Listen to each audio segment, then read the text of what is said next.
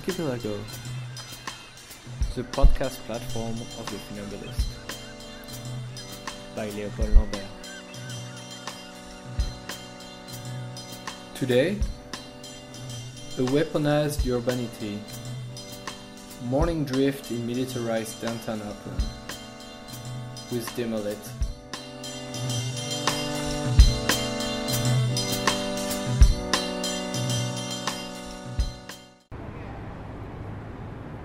Hello everyone, today we're going to do a little bit of a special podcast in uh, Oakland in California, uh, and um, it's a little bit special because I have uh, three guests, uh, uh, the, the three founders of uh, Demilit, uh, Javier Arbona, Nick Sowers and Brian Finoki, and uh, it's also a little bit special because we, we are going to walk while talking and do a sort of uh, drifting in the in Oakland to talk about the to talk about the politics of space and the militarization of space uh, in uh, in this uh, highly politicized city, as uh, many of you probably know. Um, to give a little bit of an introduction of uh, my three guests and uh, and their their uh, uh, collaboration uh, that started in two thousand ten um, at Demilit. Uh, they started it after. Um, being part of a panel at a conference in Berkeley, and um, since then they've been trying to decode military landscapes through archiving, mapping, and uh, other uh, collaborative work um, that um, articulate their researches together. Um, then, if I if I introduce them uh, a little bit more individually, uh, st- starting by Javier, he's a geographer. He's uh, trained as an architect um, and uh, has been working for a long time uh, in architecture critic- criticism. Um, he's been researching uh, about the spatial implication of the militarization of architecture, and he's going to start soon a, a postdoctorate uh, at U C Davis uh, in American Studies with uh, a good friend of Phenomenalist, uh, Karen Kaplan. Um, Nick Sowers is an architect. He works in Oakland. He's been traveling the world to study military bases and bunkers. And uh, he's also the founder of uh, Soundscraper, which is a, a research studio uh, about sound and architecture. So I'm particularly happy to have him as part of a sound a sound project here. uh, and the third guest is a, uh, uh, a good friend of Phenomenalist as well, Brian Finoki. Uh, who uh, who uh, navigates between uh, geography, uh, architecture, and and uh, also the militarization of space, and he defines himself as a wide-ear loitering uh, individuals, uh, and uh, loitering we might do today, um, and uh, most of you probably know his work uh, through Subtopia, that has been uh, he's been fitting for many years, and uh, and uh, that. Uh, Uh, has been uh, highly influential and on the work of the Phenomenal- on the Phenomenalists. So, uh, hello guys. Hello. Hi. Sorry hey. for this very long introduction, but I mean, there's three of you, so and you've been doing so many things. So, uh, so can maybe one of uh, one of you explain what we are about to do today, Javier? Yeah. Okay. So I think what we're going to do is walk a trajectory. Improvising along the way, maybe deviate from that trajectory, a kind of walk that especially Nick and I have done um, maybe two or three times, um, where you could say we're, we go searching for what we call spatial leaks. Um, we've written about this in, in a recent number of the Architecture Periodical volume. Uh, people can read more about it there, but we try to go and seek out some of the clues to everyday militarization in some of the places that look just like this plaza where we're in right now. It's a relatively corporate, banal space, shopping mall. It has like signage, uh, displays. But Oakland is a city where there's a political memory. Um, there are histories of violence in every single inch. And so we maybe go walking um, near City Hall and perhaps make our way towards the Port of Oakland, which is incredibly central to the whole regional economy incredibly important to the state and to really the broader U S economy. So, uh, uh, and of course, because of that central role, it's it's it's heavily policed. Um, it's a heavily militarized and increasingly more militarized technological site with um, more and more surveillance. There's a lot of politics at City Hall in terms of trying to allow that surveillance or dispute whether or not that that that surveillance is is somewhat allowed but monitored, and how much citizen monitoring can happen in terms of what is collected. And I think Brian said he's interested in maybe trying to seek out some of the surveillance technologies, mics, like a ShotSpotter mics. Speaking of, so I, I just happened to notice. So he's already noticing. We are, the four of us, loitering right now, right under uh, the surveillance camera. And I was thinking in terms of, you know, the, the spatial leaks that Javier is talking about. I mean, part of that is looking for what is just sort of politically kind of oozing from the landscape without really any kind of uh, oversight, or, or maybe the, you know, the, the government is, is sort of leaving something kind of open that we're we're trying to detect. But it's much it's as much about leeching leaks. You know, we're out we're out scouring, we're out looking. And if I could have my way right now, I would leech. I think it'd be a great thing if we could get our hands on. Because we're probably going to be walking around today, and we're going to be under surveillance the entire time. If we could get our hands on the footage yeah. from, like, all the hundred different cameras that we're going to be on today, piece that together and have an audio or video sort of narrative that just from told from the perspective of a C C T V camera and just charting our walk, it'd be awesome. It's not going to happen. But uh, I think in addition to looking, we're going to do quite a bit of listening. I mean, it's just inevitable. And to me, that's uh, a big part of our project is about the invisible traces, invisible traces of power, and, and making those known and, and and heard. And for me, when I'm looking at this plaza and I'm thinking back to, because I lived five blocks from here when Occupy was here in two thousand eleven. eleven, yeah. Yeah, and just I remember the sound of it. I remember the just that that full occupation by a noise, but but much um, an intricate noise, sort of a depth to it, and. and I'm now, you know, so it's this empty thing, and I think it's very interesting. Actually, I'd like to maybe uh, give you some of some of those sound recordings and just see, sure. you know, overlay and, and treat this walk as a kind of experimental overlay of, um, you know, different times, different events happening, and see if we can sort of figure some of that out and on, on the way. So I think, you know, it's sort of an experiment with time as well as space as we walk around. Yeah. I was just going to say real quick, right. You can also hear how, how reverberative it is yes. in here, right? So, I mean, you can just imagine the protest, the chants, and everything echoing off the walls. And and I like this notion that there's something that's echoes that are permanently captured, you know, kind of in these, these types of spaces where reverberations happen. The, the, the echoes don't permanently disappear. They maybe disappear from human hearing. But there's something that's still echoing from these moments in time, you know, and architecture is just a, a, a sort of sponge for this kind of this, this a, a material that can, you know, store history in a, in a sort of a different way, in many ways. But, uh, so yeah, I mean, it, it's, it, this is a good place to start as any, I think, right now. Yeah, and let's go. Yeah, and yeah. Uh, just just to, to just to reflect on that, I think uh, Oakland as a Oakland as a particular echo in history, right? Because it was. Uh, was a place where the Black Panthers Party was uh, founded, and uh, and there's been a there's been a lot of uh, political struggle in the seventies. So mm-hmm. all, all the walls that are behind us, uh, whether they're new or old, are able to tell us a little bit about this eco. Absolutely, mm-hmm. absolutely. It's amazingly historic, and, and I mean, growing up in the Bay Area, I mean, this even in you know the eighties and nineties, I mean, Oakland was always still kind of seen as this unwieldy monster of a place. You know, this kind of keg, time, time, you know, potentially explosive kind of a thing. And there's there's always just been that that attached to it, you know. And then you know with Occupy and this whole kind of thing, and now you've really seen, and with the gentrification that's happening in the Bay Area and the tech, new tech boom that's going on,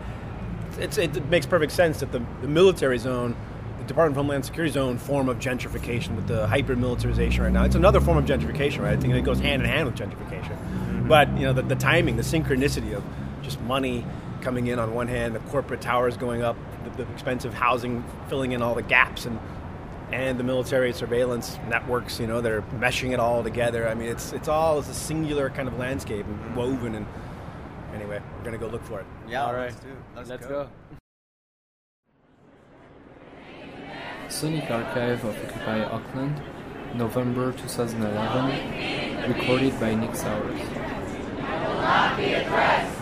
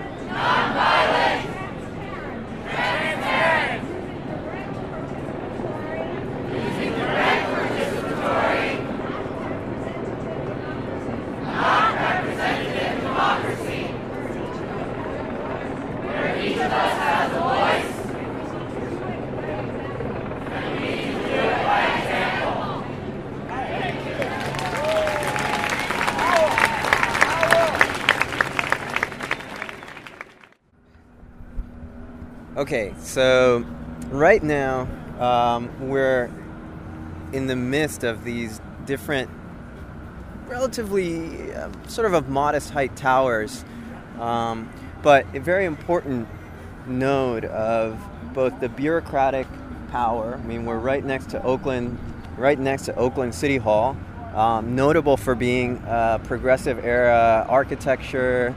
Um, It, it assumes the form of a high-rise um, because the ideas of the time wanted to um, give government an appearance of, uh, of uh, kind of an efficient corporate um, facade. So contrary to San Francisco City Hall, which has its kind of classic dome, this is a boxy, uh, tower-like, uh, bureaucratic sort of cake, right, of a building. We're right next to... Uh, we're, ne- we're right, we're right next to the Rotunda building, which I wanted to point out because during Occupy Oakland, Phil Tagami, the owner of that building and a major player now in Oakland in terms of the redevelopment of the Oakland Army base, he leads like a very large development group. So he was armed with a shotgun, locked himself in the Rotunda building famously uh, when Occupy Oakland was, you know, in the in full effect.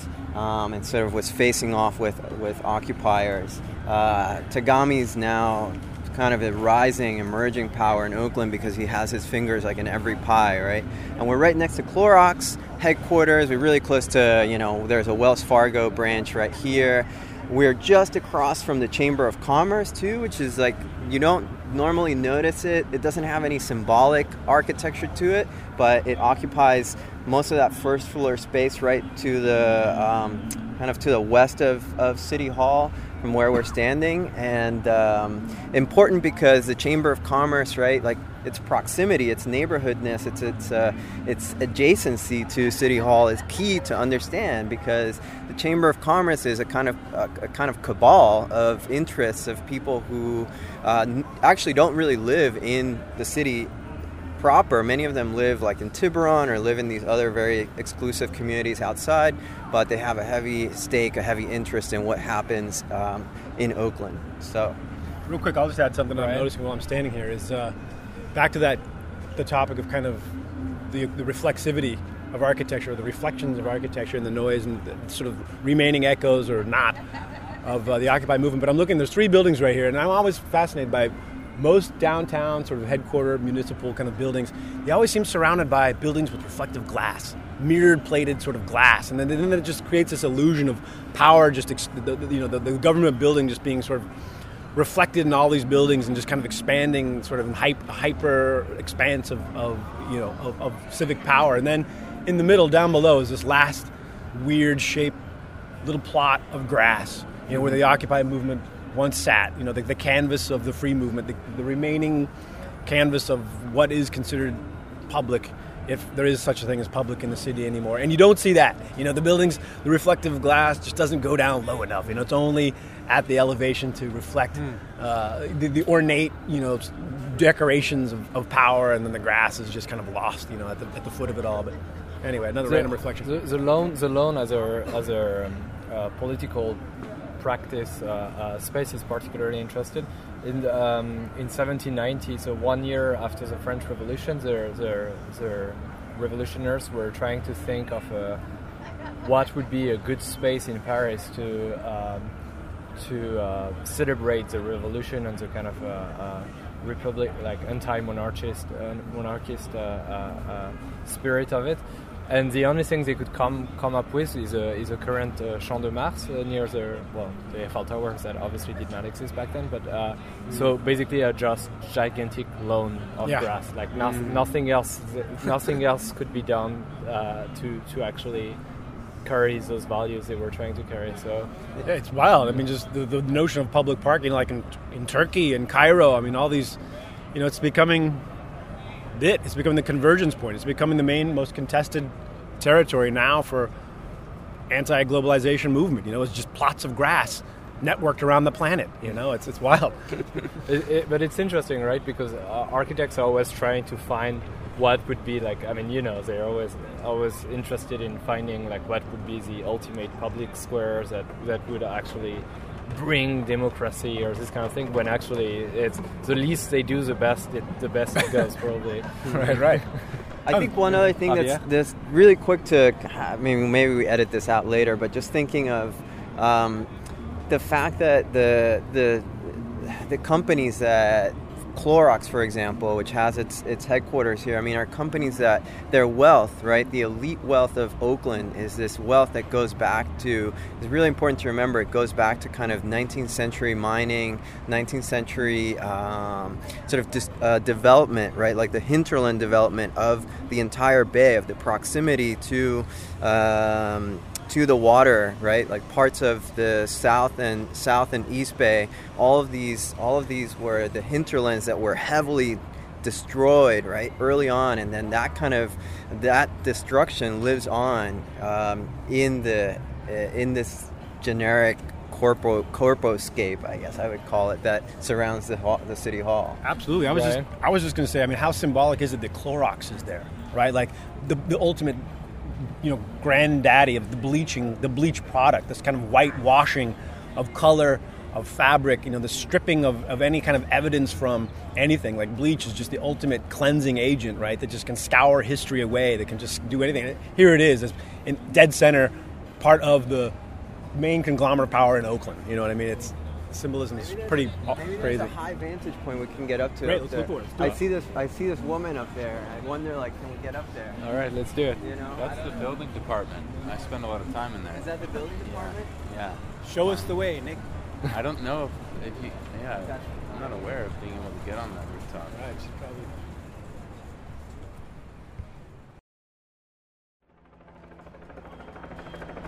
Scenic Archive of Occupy Oakland, November twenty eleven, recorded by Nick Sowers.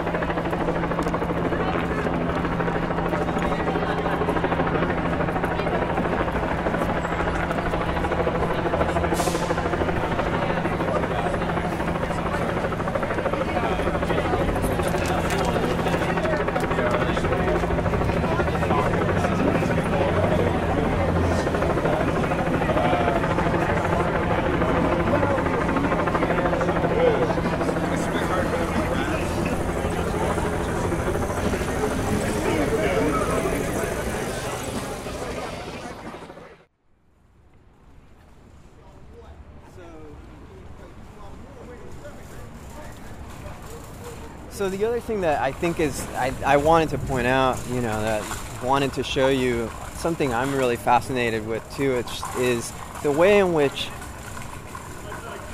offices that correspond, that belong to different levels of the government, actually occupy quite a quite an amount of footprint, quite a, an amount of volume of space in the downtown. And we tend to just kind of overlook that because for whatever reason, they're just they're bureaucratic, they're, uh, people would rather forget that they even have to deal with those agencies. But everywhere you go, like San Francisco Civic Center and here in Oakland, in the in the heart of uh, in the heart of the downtown, right? Like you start to look around and there are uh, what seem just like generic, uh, pretty postmodern, ugly, pretty ugly buildings are are are fully occupied by state offices. Um, they're fully occupied by city offices beyond just beyond the classic old city hall. So you have more City of Oakland bureaucrats here. You have courts uh, that we're heading, that we're kind of walking towards right now. Um, you have uh, there's there are there are also um, you know different pension funds that the, the you know just imagine the whole tendrils of the government that that all, everything that it takes to run a very large bureaucracy is here. And so the more you kind of walk around, the more you start to realize, right, that this is um, that they, that it, that there's uh, yeah that's the jail that we're that you're pointing to right now. So there's there's this enormous volume really that they command, and that has to always be right like secured, right? That that, that uh, you, we tend to imagine cities as these, I don't know, like we tend to kind of think of their public role, but there's also a whole there's a whole role of of municipal employment, right? That's really important. You can start to think about all the office workers that are paid minimum wage by the government itself. They're not even making a living wage right now. So you kind of have, you have to sort of think about these sort of always circulating um, bodies that come and go from this downtown. And there's a whole, there's a whole politics to that. And the fact that the, that then the government also becomes an interest in controlling the downtown, that it's not only those corporate interests, but also the governmental Uh, command of the space itself, right? So, and now we're just walking, like I just wanted to point out, we just walked, um, we're we're standing right in front of the facade of the Clay, Clay Street Garage. Um, it's a really kind of, it's a really interesting, I don't know, simple, modernist uh, type of garage. And we're we're standing right in the spot where riots took place during the Vietnam War when they wanted to, when they were shipping out um, draftees to go fight in the war. So we're we're just in the midst of where the famous Clay Street uh, riots took place. Mm. So. Um, at this point of the podcast, I'd like I'd like to point out that I already anticipate that uh, Nick will have a lot to do in the editing, so that will be because, because Javier and Brian have been speaking a lot. So uh, I would like to say that Nick will probably be uh, uh, highly influential on the editing of the of the podcast itself. But uh, but in a more in a more uh, immediate way, Nick, uh, we're still in this uh, very very dry environment of like very mineral. Uh, everything is controlled. What what what can you tell us about the, the sound of this entire environment? Well, my first my first thought is just to the, it's the visual details. I zoom in on you know little signs. Please do not throw cigarette butts in planter. And this kind of and there's a very This, this is a space that the bureaucrats come out and have their smoke break, kind of, you know, uh, this interstitial zone between street and building. Um, it's, I mean, we're, we're hearing the sounds, you know, just not not terribly busy street traffic sounds. And I think uh, the buildings, in a way, provide a nice buffer for there's sort of there's kind of a, a sort of a labyrinthine landscape that you can wander around. And the more you, I mean, the more you kind of be in a place, especially a place you're very familiar with, but you're spending more time or looking for things you don't normally look for. I think it's it's interesting. I'm starting to feel like a tourist in my own city. Um, just like that, you know, the ricochets. Yeah. We could talk a little bit about the uh, the the uh, ricochet, the Oakland uh, police uh, network of of sound of microphones that record the sound of a gunshot and locate it. We're looking for those. We haven't I mean, seen we, any of those yeah. yet. ShotSpotter's the program. They're all over the city. They're all over many cities now. C- but c- can, you, can you maybe just exp- explain it a little bit uh, more didactically?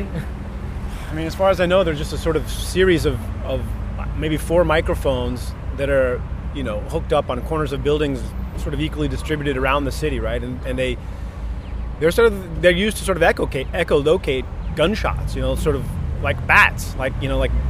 Bad echolocation. So when a gunshot goes off, I mean, these things have so, supposedly been so tuned that they can differentiate now between backfires of cars. And, I mean, they've gotten really, really good. And, you know, the city will, will lay claims that they've been able to, you know, move in and maneuver and get to the source of sort of crime and very easily. But yeah, there, there are thousands of microphones over the city, right? In, in, in little networks of four that are spatially oriented and that all network together. And and the thing is, they also, it just came out that these things are also capable not only of just listening and sort of echolocating and that, but they're, they're, they can be turned on and actually recorded and used like audio C C T Vs in effect. Mm-hmm. And so there's a this duality in terms of really what their full use is. Is there, are they just echolocating and listening for gunshots and really kind of helping to clamp down on that type of violence, or are they, you know, part, you know, of, of another layer of, of just a C C T V network and the whole kind of panoptic uh, and I th- landscape? I think it's more about locating locating.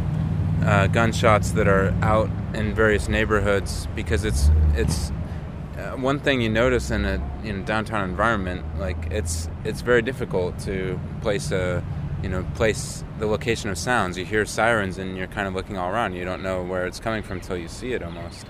And I think maybe that's that's part of the fascination with the downtown, that the soundscape. Maybe we don't think about this all that often. That that you are a little bewildered when you're when you're in a city, even a very neatly gridded, well laid out downtown like this one. Um, the buildings and their reflections, you know, all the smooth mirror glass, as Brian was talking about, mirrored glass in a visual spectrum, like the, the acoustic spectrum of mirror glass is, is also in a way to does the same thing, to reflect, to def, to deflect. So. I- Oh, yeah. Really, I mean, I guess like what, what I was going to suggest too is just to kind of round out a bit this introduction. Um, we're walking sort of in a south southwesterly direction, and we're facing towards where the city jail is. So one of the things I think we maybe wanted to accomplish with this walk was kind of uh, get to that edge of the downtown. Sort of, we're we're trying to associate, like in this walk, in this perambulation, associate these different.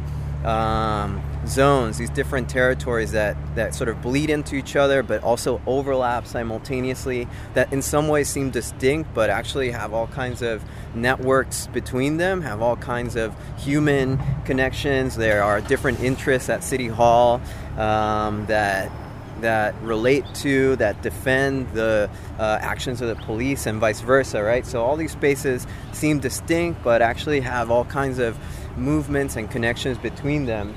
And so, and I guess like what, just wanted to point that out, that where we have that type of almost like a almost like a fortress wall that hits Oakland um, just as you walk towards the freeway, the eight eighty freeway, and you walk towards the port.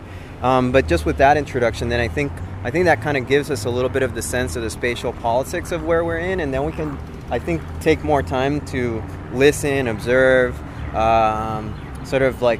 Improvise now that we've I think we've kind of gotten the foundation in a sense. Perfect perfect yeah uh, yeah as we move, I will just I mean I, I'll go back to the ShotSpotter and the acoustic thing, because I think it's fascinating, and I hope we do see some microphones. Maybe we'll, maybe won't. But another thing, just these small little ironies always fascinate me. For example, here you can see the ask dot com building, the big ask sign in the background over here. If you're standing on the other side of the street, it's, it's, it's one of the civil, the uh, reflective buildings over here. But here we are, dead center, right, where they've clamped down on the biggest protests in the country, and you know there's just a sign in the back that just represents, again, sort of internet mogul money, finance.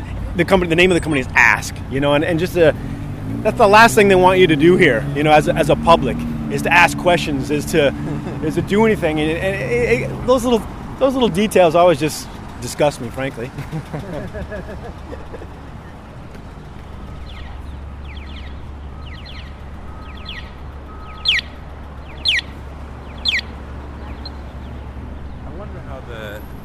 You know, the the blind who, you know, are, or the visually impaired that that those audio signals are for, actually find the effectiveness, because it's, you know, you maybe they're so used to just locating sounds, you know, and and being more precise. But to me, the those sharp piercings, they just they disorient.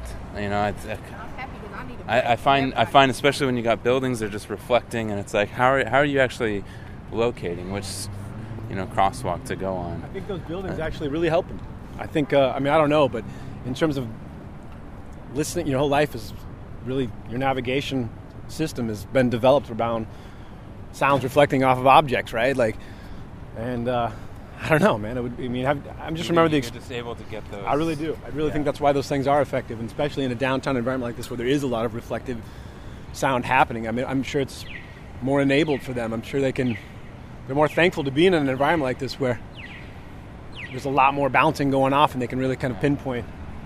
Who it's knows? Also, Who knows? It's curious to me how some of them are modeled after bird tweets. That one maybe is a little, a little sharper of a sound, but there's some that are like obviously bird tweets, and then that gets to the that whole um, uh, elevator music kind of conditioning of the city of the city environment. Uh, courthouse, federal courthouse, courthouse vehicles that belong to the Department of Homeland Security. Uh, S U V town cars, uh, so S U V, black S U Vs uh, parked on the sidewalks, uh, you know, hints at the type of dynamics walk, walk inside around. These buildings. I mean, back to the, the, the, the visually impaired tweets, you know, a lot of what's being deployed these days are these noise irritants. You know, cafes are playing blasting classical music because teenagers that would loiter there, you know, that's sort of, they get annoyed and they're not they're not loitering there anymore. You know, there was a period in, at the Bill Graham Civic Auditorium in San Francisco where, you know, Civic Center, the big park, homeless people hanging out there all day. They were blasting, I forgot what they were blasting, but they were blasting crazy sounds for like three nights in a row to try and ward off the homeless. And then I think the city kind of got upset, and, or people got upset and realized it wasn't very effective. But, you know, just how, example, the, the, the tweet there, in some ways, it might be pleasant for them. The visual impaired is obviously a navigational device. For other people, it might be very annoying. It might be it might be specifically designed to kind of be an irritant, to kind of keep you moving, to kind of keep loiterers and people from sort of gathering around, and you know, et cetera, et cetera. So it's all part of this nebulous kind of soundscape that uh, is partly uh, trying to kind of keep you in a constant state of motion and never settling down, and never you know encamping, and you know again the kind of war on the homeless, the war on the poor, the war on the potentially criminal, or criminalization, et cetera, et cetera. So always fun, yeah. You never know. Ambiguous in some ways. How we walk on. We're gonna we're gonna have to kind of go back out that that way to head to towards the jail.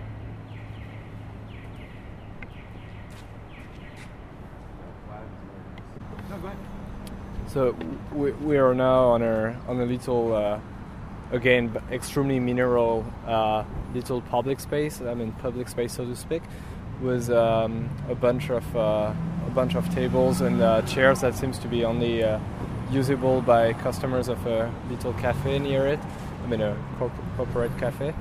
Uh, would any of you would like to comment on it? I mean, an important. I think an important thing. Uh, it would be actually. It re- this reminds me to go back and look at aerial photographs, or maybe look at maps from the nineteen thirties um, or forties, because we've just moved through a space where we've gone through what, like four different blocks, and there's even more in our visual spectrum here that are. You can tell these are relatively new buildings from the past twenty, thirty years. So this was like an enormous clearance. I think that most of these blocks were cleared of old Victorian homes.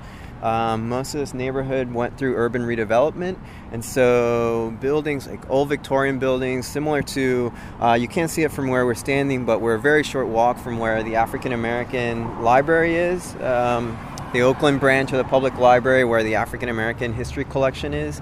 And that the, the style of building um, that that library has is probably emblematic of what most of this was was like. And so the redevelopment transformed this area enormously. So then you have, they put in this convention center with huge parking lot. Um, they brought in, of course, the freeway cut through. That cut through miles and miles of historic neighborhoods, mostly African-American neighborhoods. Um, and of course, in order to also to to, to in a sense, modernize the city, bring in the automobile, be able to connect to the larger regional um, movement and economy, um, and then and then you know that to me that whole history uh, it becomes so trivialized, it almost becomes so invisible by having these these, these anodyne uh, you know ca- catalog ordered planters with these hyper. Green, uh, green leaves that look completely artificial. The flowers look like they've been hyper-fertilized, And then you have this like rather um, decorative but dead public space. I mean, these um, flower right. potters are, you know, they're not clearly set up as bollards, right, to prevent cars from driving up here. And which is just, I mean, this this is just the most emblematic scene of like post nine eleven sort of American security urbanism right now, where it's trying to be benign and it's trying to sort of embed itself very simplistically with these flowers that look pretty, but really they're just these barricades to prevent automobiles from kind of flooring up. I mean, and then, then the, you know, the few tables that are over there, the, this minimal token little patio that for Pete's Coffee, which only Pete's customers can use. I mean, you don't see anybody else up there. And I'm like I said, I'm sure someone would probably come out and tell you to leave mm-hmm. if uh, you're not drinking the Pete's Coffee, you know. And it's just, uh, this is just the absolute banality of of the American landscape today, right here, simply. This is your postcard shot right here. And it's most boring, generic, you know, security kind of pose. Yeah. Let's keep moving. Yeah.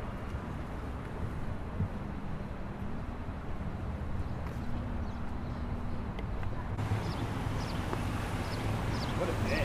Wow.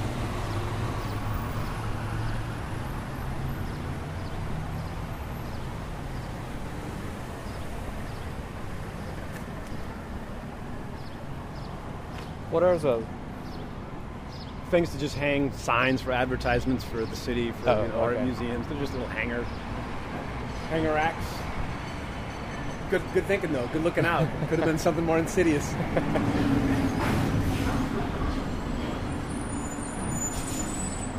Rental markets. You know what's going on with like San Francisco? Average now is some is over thirty-five hundred. Well, you know. I think a lot of these buildings. I'm not sure, but a lot of these buildings they wanted to sell these condos. They, a lot of this stuff got stuck when the market crashed, and then they were renting them for relatively, I mean, for maybe about sixteen hundred for a one bedroom. But the idea was, I think it was like a lease to own. Some of it was, you know, try to kind of, for developers, patch things over until the market got better. But, um, and it's a really, I mean, to me, this is like a very, um, it's a very provocative. We're right now in the kind of, in the heart of, we're getting to what's called Old Oakland, right? And you, you're just bombarded by contrasts as you walk along. You're always bombarded by these contrasts. The attempt, right behind us, we leave the, the attempt to create a, uh, a business-friendly, tourist-friendly city downtown, and then we move to the more uh, warehousing district, old buildings, older Uh, older residential, what used to be residential hotels for workers, uh, cheek by jowl next to these new condos, right? Oh, there's a farmer's market. Um, watch out, Brian. Don't get hit by the car. So you have sort of new condos next to an old market hall, next to what used to be all old workers' housing. Um, hey.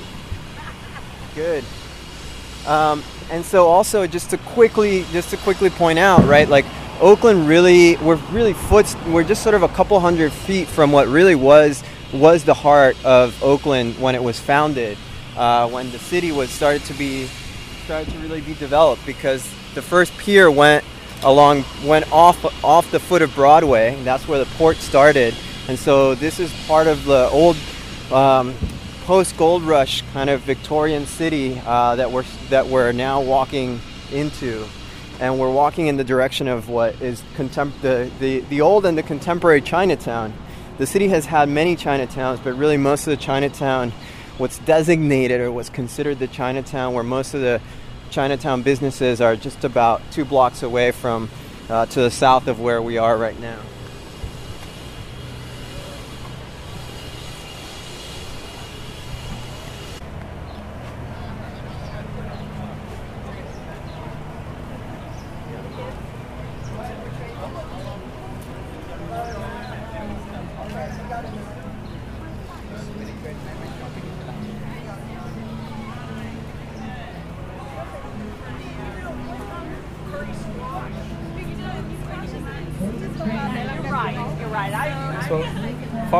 Farmers markets are interesting because they're they simultaneously promote uh, uh, uh, things things that we would uh, we would probably value, like whether it's uh, non-corporate business or this mm-hmm. kind of things. But it also, within a city, you find farmers market usually in in also zones that are trying to gentrify as well, right? Because yeah. it also addresses a very specific population. So is it, is that the case here, or is that...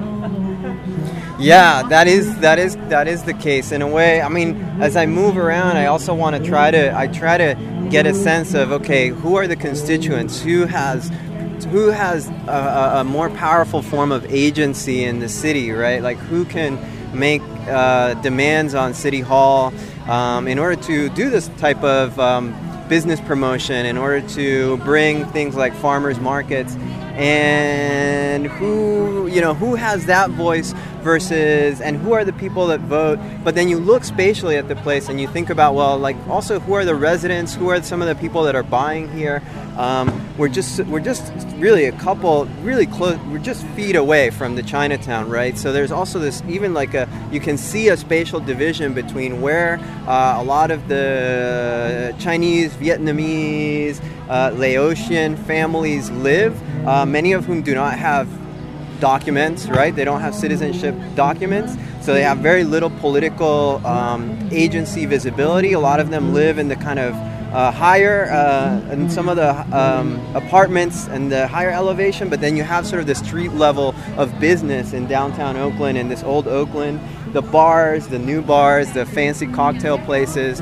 So we're kind of at the street level. You have this political power that has a voice, that has a visibility, and then there's also sort of this other invisible city. There's this, this city, the city that does not have um, direct connections to City Hall, that does not have um, shadows. Yeah, that ha- that doesn't really, that's not able to vote, for example. Um, and so, you know, power and voting blocks kind of take different forms. And well, they probably um, have their own kind of neighborhood leaders yeah, and kind of do. community centers that that's where their politics happen yeah.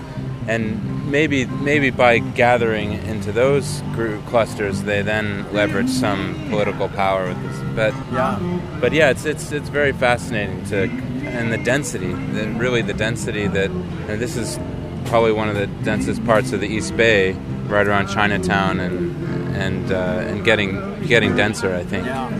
Um, So, so that I mean that density is is really critical to um, civic life. I think. I mean, it's. it's I think. I think there's a, there's an interest. We're, we're about to walk south towards the carceral complex, and maybe we should just start moving over there because it, it's you, it's very it's.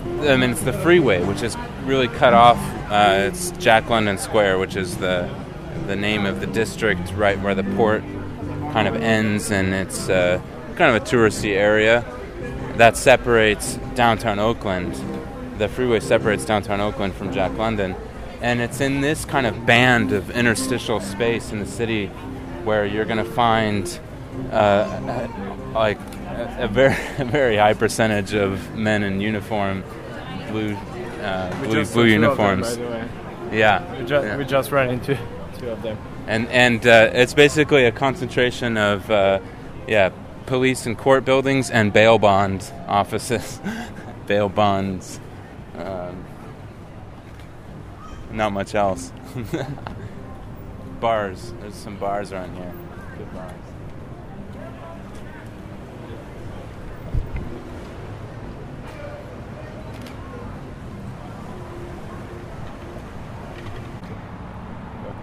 Okay, so to um, we're right at the corner of seventh and Washington, um, and so we've we've traversed a really short distance, but we've moved from the convention center and City Hall area, moving rather rapidly through what's now branded as Old Oakland, where there's still a, a, an assortment of old.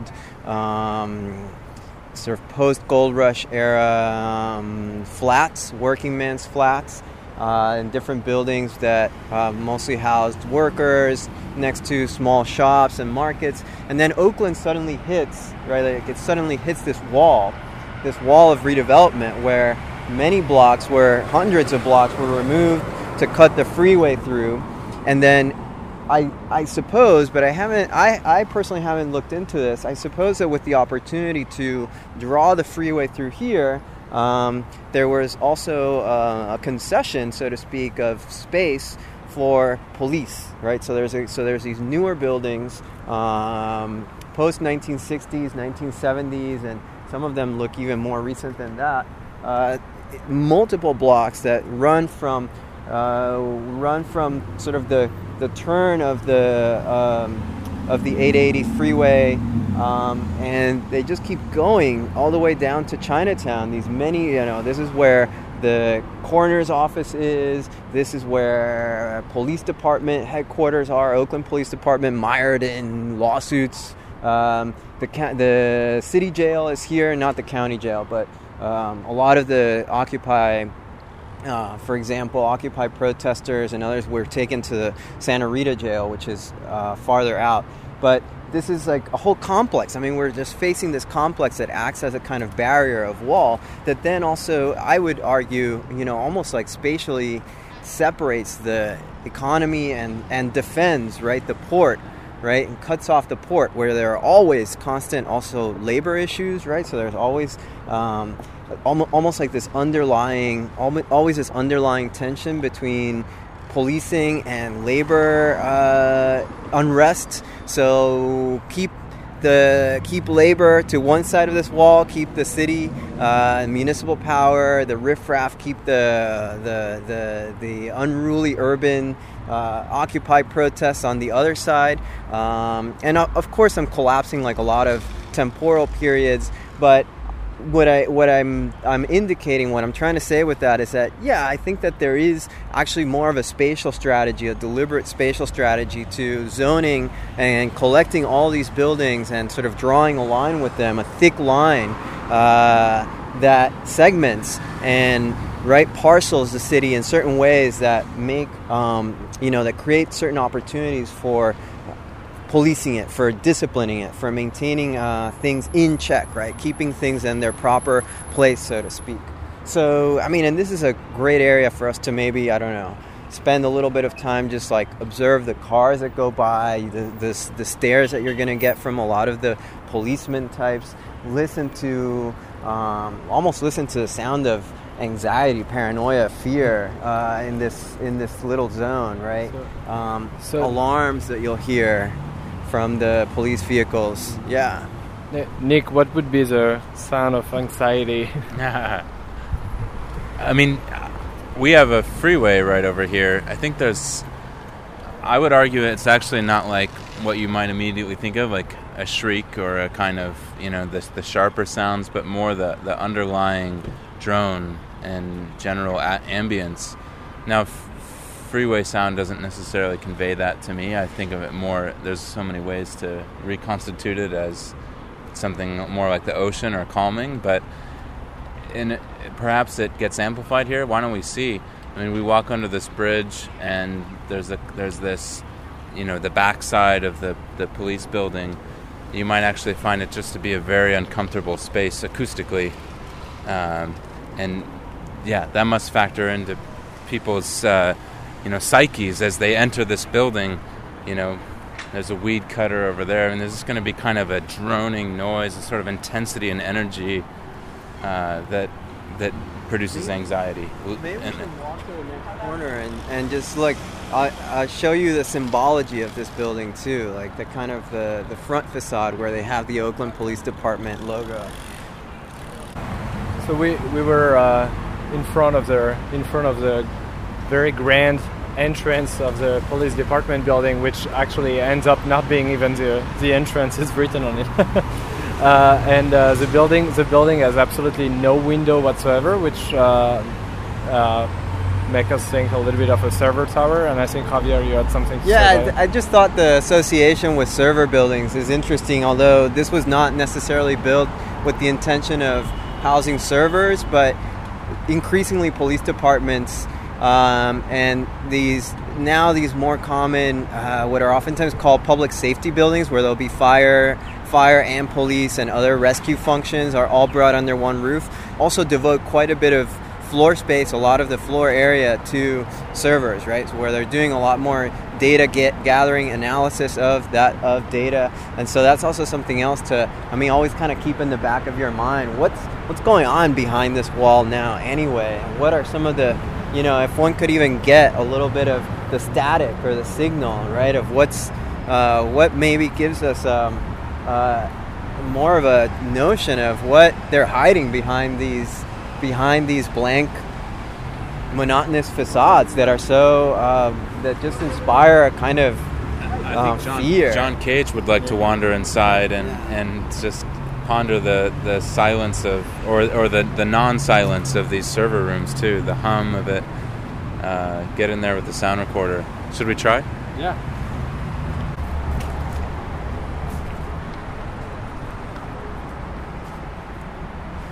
It's closed. It's closed. This whole zone, this whole enormous zone of security, of policing, and then also, like, of course, like, police then have a social life. They go drink somewhere, and so they also have their own almost like securitized space. They don't, the police department doesn't literally own it, but it's a kind of uh, police uh, police friendly bar, right, where they go and hang out after work. Cleaving, right. You know, these places is just is, is classic, you know, like how Javier was describing, the labor's been ghettoized on one side and this whole military or whatever policing complex is here. Like you see that same thing in San Diego with Barrio Logan. You know, you can even see that in West Oakland, where the freeway was built to basically cut off West Oakland from the rest of Oakland. West Oakland was where all, uh, you know, the workers came back in the day to, to sort of work around the port, and then the port dried up, and that's where the Black Panthers actually started, was in West Oakland, and there was a, a hotbed movement of activism that was really, has been incubating out there for a long time, and that freeway, again, just section that part off, you know, the freeway is always just a classic urban weapon in that regard, you know? I think, I think it's particularly, it's particularly true in a city like Paris, which is surrounded by oh, a right. freeway, and that has a very segregative uh, policies of, uh, of uh, keeping, keeping the poor outside, and, and important point, though. Yes, the the we are the, not under the freeway. The Black Panthers, like the the Panther breakfasts, the a lot of the public programs that the Panthers did, deliberately went to provide those services in West Oakland. But the Panthers begin in the in the sort of North Oakland, South Berkeley uh, border. So Huey Newton's house, I think, was on forty-fifth Street, and in, in uh, what is what is within the borders of Berkeley, just at to the south of Berkeley, as it as it as it bleeds into Oakland, it all it all becomes one large patch of homes. But yeah,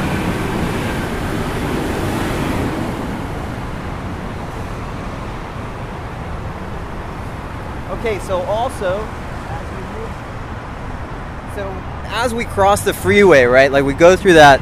We go. We just went through that weird under, underneath space, right? But this is continues on the other side of the freeway. Also, this this continues to be more government buildings, the coroner's office, forensic investigators, like all of these office workers, right? Like different county buildings. These continue this wall. They continue to thicken that wall that we're still. I mean, we just went through several hundred feet, crossed an entire freeway, and this just like th- this whole clottage.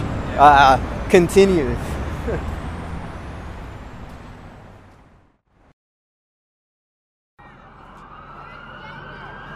Scenic Archive of Occupy Oakland, November twenty eleven, recorded by Nick Sowers.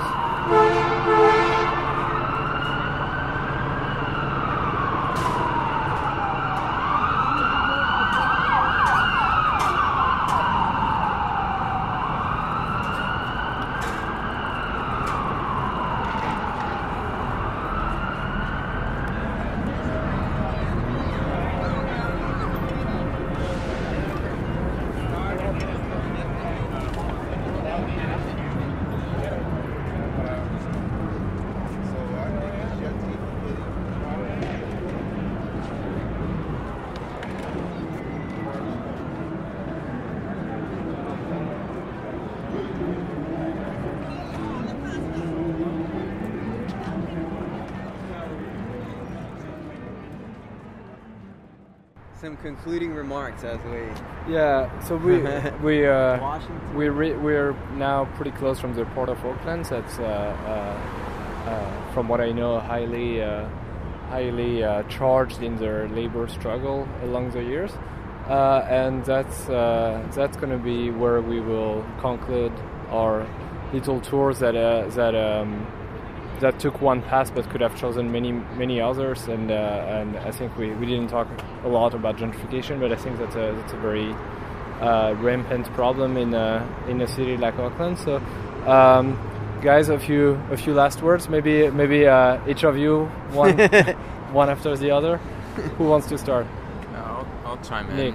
I I think uh, a lot of what Javier's been talking about today, it has to do with not just kind of what we see in the bulk and mass of the city and how it's distributed geographically, but a, a real conceptual sense and the, the symbolism of, you know, these these buildings, the city hall, the mm-hmm. the spaces in between. And I, I think what I what I focus on is is maybe more the, the crevices and cracks between and the opportunities to to subvert. And that's what we well we all look at that, you know, we're as Demilit we're we're interested in studying these geographies and these spatial politics so that we can find the fissures where we then see an opportunity for intervention, or if not even our own intervention, just something that should be brought out and noticed.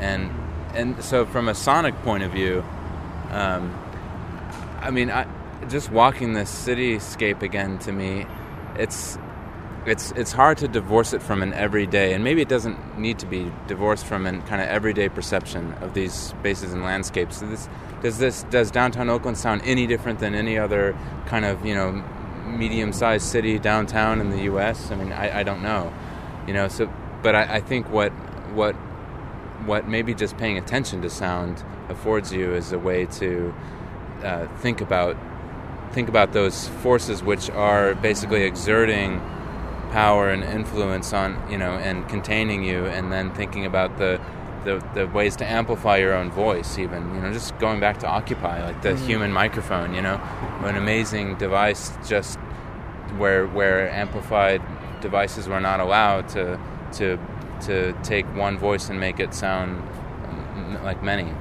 Um, so I think that that's that's kind of what I get at. I, you know, I don't know if we didn't really con- conclude something particular here. But, no, I mean, I don't uh, think necessarily. Brian? Yeah, I mean, I'm not looking to really make any sweeping conclusion either. I mean, I just I, for a, for another day and a walk of downtown Oakland, you know, it's a further reminder to me that it just feels like it's been vacuumed. You know, that the, the, the feeling here isn't one of tension, isn't one of gurgling culture. I mean, there's definitely are some movement things that are happening here. You know, there's the art murmurs, kind of cool. There's some stuff that happens, but um, for the most part, it just feels like a very kind of uh, andro like roboticized, kind of androgynous space. You know, it's been it's been sanitized. It's got this kind of safety feeling about it, but at the same time, there's no real intrinsic identity anymore. You know, it is just concrete buildings. It is bars. It is, you know, grass mounds that are sort of serving as bollards here and there. I mean, it is very much this delineated kind of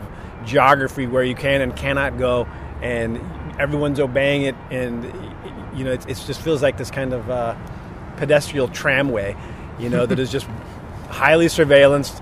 And uh, you know, it, it's just a, it's a it's a void in its own right. And I'm always fascinated by how That's what, that's what urbanization in some ways is becoming. It's just becoming a void, just just just empty of culture anymore, empty of its own identity, and just uh, remade in the in this image of, of the big Oakland badge, like we saw on the building. You know, it's, it's the sh- we live in the shadow of the badge. So I I think that the other the other point to maybe finish on is that um, I mean, some people who know our work uh, and, and that you maybe know. Uh, sometimes what kind of what comes out of our walks are these fictions. So some of the fictions that we've done for certain uh, exhibitions or that we've done for different events, um, like a lot of the ideas for those come from uh, from this process of walking and and just trying to notice, right? Like noticing um, everything that Uh, Nick and Brian are, are, are indicating, right? Like kind of feeds into uh, scripts and scenarios that we imagine both for soundscapes or that we imagine for the written texts. Uh, and that doesn't necessarily come out of some um, uh, isolated, you know, kind of pristine writing uh, reflection place. It actually comes from mm, traversing these types of geographies and, um, you know, and sort of extrapolating from these kinds of subtle details that emerge in every little corner and crevasse of the of the built environment. Well, I suppose my my own my own conclusions would be uh, as uh, as often to insist on the non-spectacularity of, of the things we've seen today. Uh, I mean, beside maybe the jails, that's that's uh, quite a medieval aspect, but mm. uh, all, all the all the rest is quite quite generic and can be can be observed in many cities. I mean, in Oakland, it has a particular value because of its historical uh, resonances that we've been talking about. But um, in uh, in general, all this hyper control, hyper policed uh, control we've been uh, we've been looking at today is uh, is reproduced absolutely everywhere, and, and is also something we don't even really notice because we've been so much used to it and kind of insensitivized to it. So uh, I think that's this tour we took today could be done in uh, in many other cities, and uh, maybe I invite people to do so. Yeah, exactly. That's a good invitation. Yeah. All right. Well, thank you very much, guys, and uh, and uh, uh, we Thanks. will we will uh, we will uh, try to make a a, a great uh, editing uh, of it to to embed the listeners to uh, to those sonic sonic atmospheres we were in today. Thank you. Thank you, Leopold. Thank you. Thank you. Sonic Archive of Occupy Oakland, November two thousand eleven, recorded by Nick Sowers.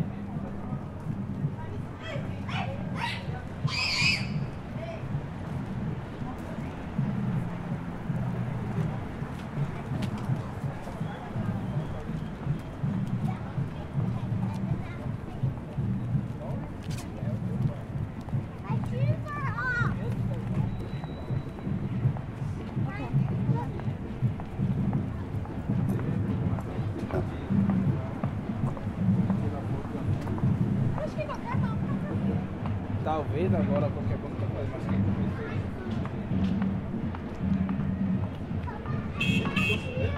Bora, bora!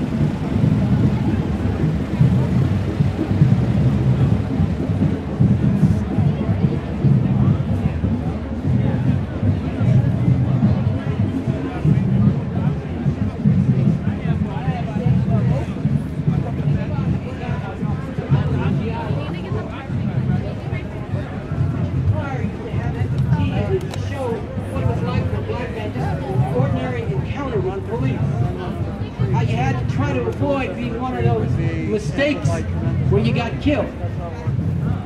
You talk about a black man gets pulled over by the police and he has to say, I am reaching into my pocket for my license because I don't want to be no motherfucking accident. Show them.